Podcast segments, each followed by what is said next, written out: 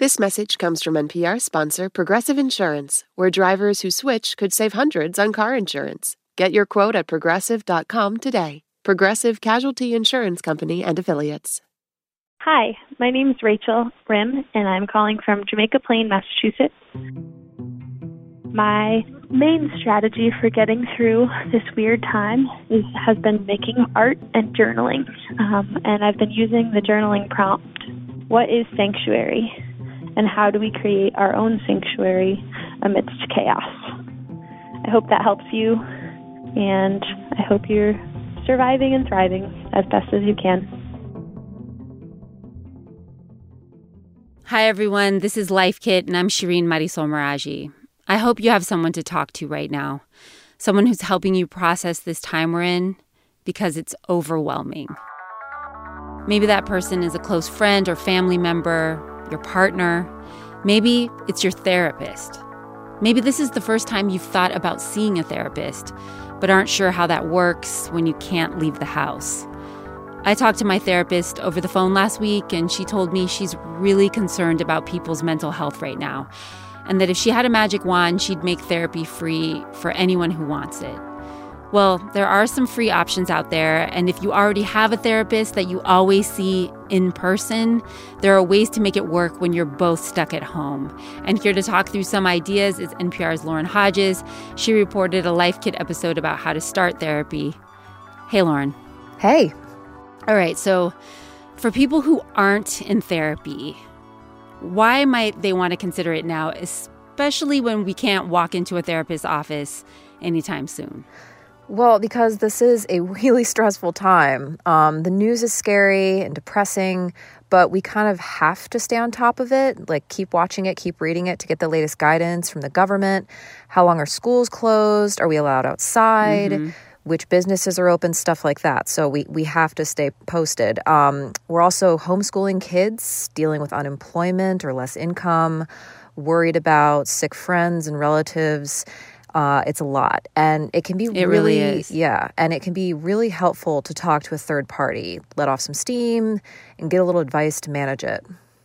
This message comes from NPR sponsor Progressive Insurance, where drivers who save by switching save nearly $750 on average. Get your quote at progressive.com and see if you could save. Progressive Casualty Insurance Company and Affiliates. National average 12-month savings of $744 by new customers surveyed who saved with Progressive between June 2022 and May 2023. Potential savings will vary.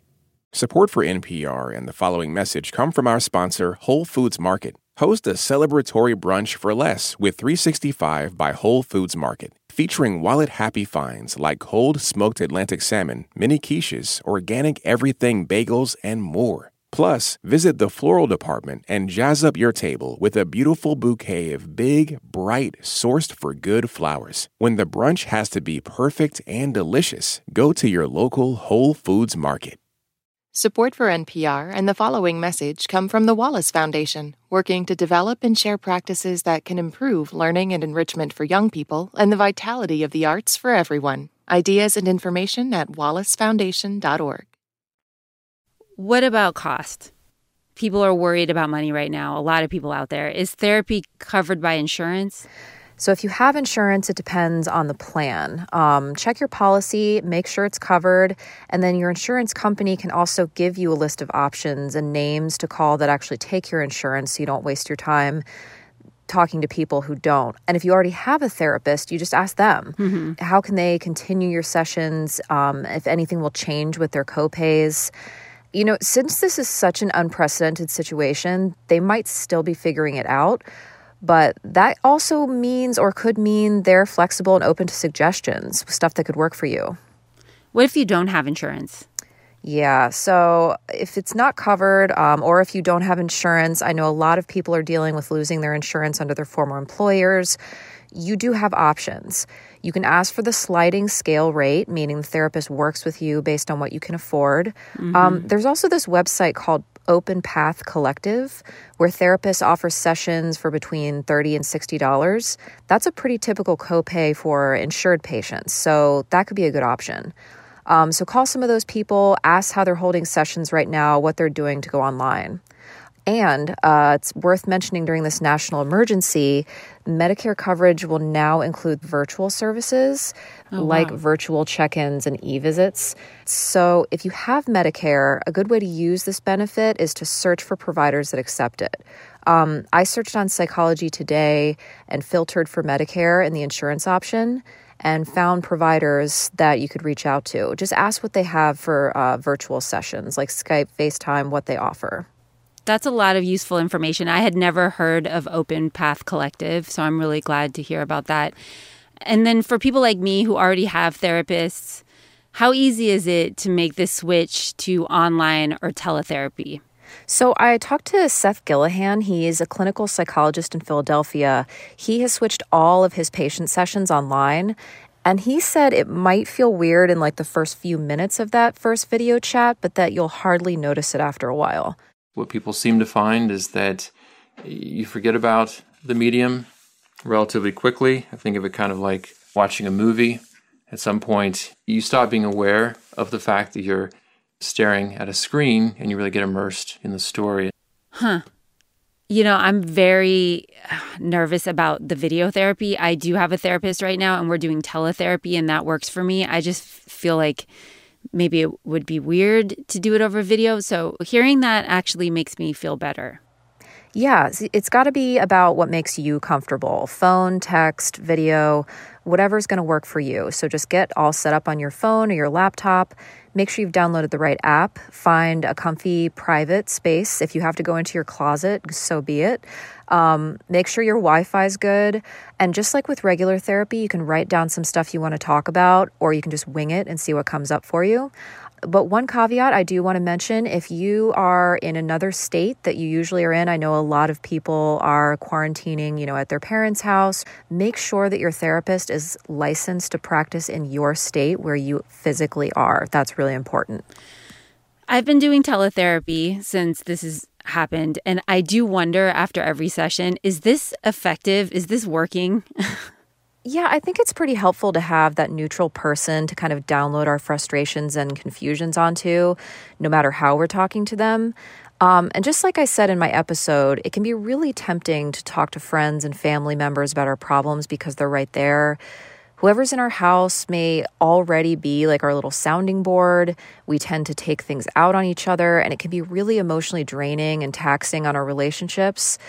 And the other one is we've all been doing these FaceTime happy hours with loved ones, and of course we tell them stuff there, but they're also going through a lot, so they might not be able to take that on emotionally. Mm-hmm. And therapists are trained professionals. They can give us advice, help us gain perspective. Oh, and they're also bound by the law to keep things confidential, so that's a big plus with them. Yeah, my mom always loves to tell the joke that, why don't you just pay me whatever you're paying your therapist? Because I'm talking to you about this stuff anyway. And I'm like, Mom, it doesn't work that way. Yeah, and my sister says the same thing, but then she goes and gossips to my cousin. So it's not confidential. Exactly. Exactly. So, okay, we've been talking about these options. Are there any other options for therapy? Yeah, there are. So there are apps specifically designed for online therapy. They just use text and video messaging. They've been around for a couple of years, so they were ahead of this whole curve. BetterHelp, Talkspace are a few that come to mind.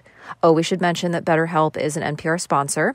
And there's a lot of support groups that have moved online right now. One of the more well-known ones is Alcoholics Anonymous. They've been using Zoom, Google Hangout, and conference calls to keep their members coming to meetings. That's great. And there's lots of other groups that have moved on to this method. Again, I went on Psychology Today and looked up local groups that meet all these different needs, grief counseling, anger management, addictions, whatever the issue is. And they all have these group managers you can reach out to. So you can do that and ask them how they're arranging these digital meetups. The best thing is a lot of these groups are free or low cost. Lauren, a few things are coming up for me right now, so I'm just going to throw them at you. One, what if you don't have access to Wi-Fi? What if you really need someone to talk to right now? And what if you can't afford mental health services? Are there options out there for you? Yeah. The Department of Health and Human Services has the National Helpline. That's 1-800-662-4357.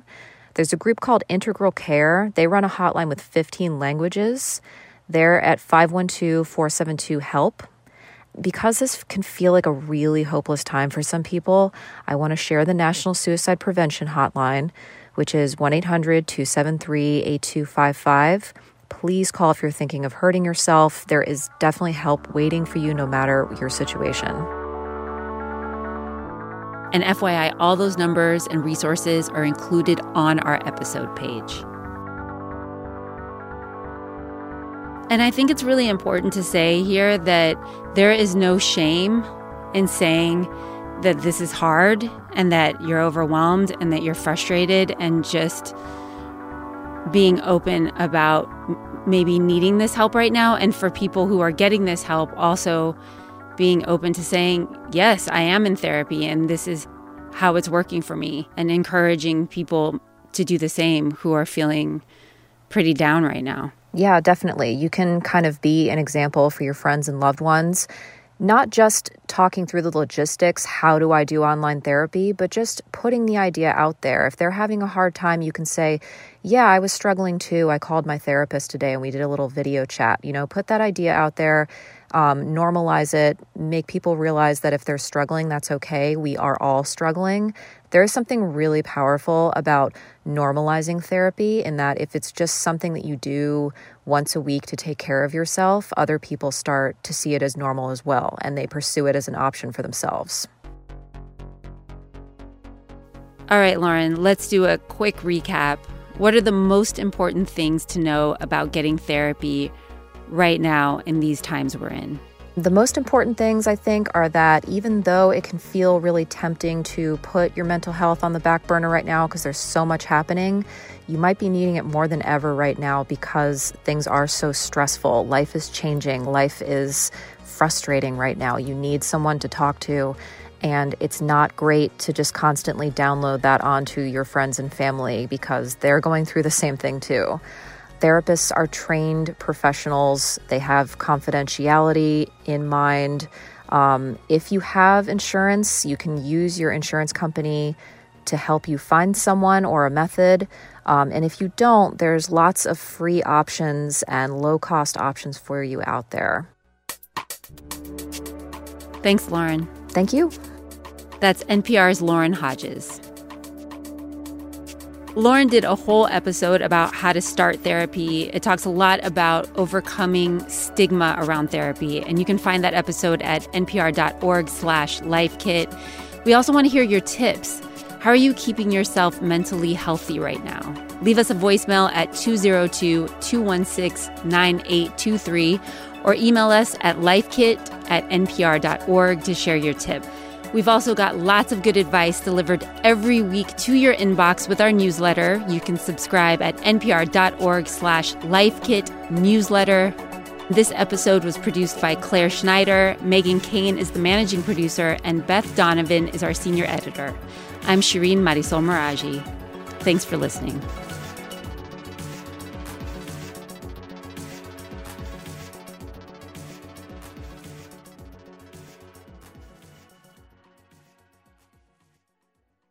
Support for NPR and the following message come from the American Cancer Society. Dr. Alpa Patel leads a team that researches cancer risk factors, and she shares how a new study aims to impact an underrepresented community.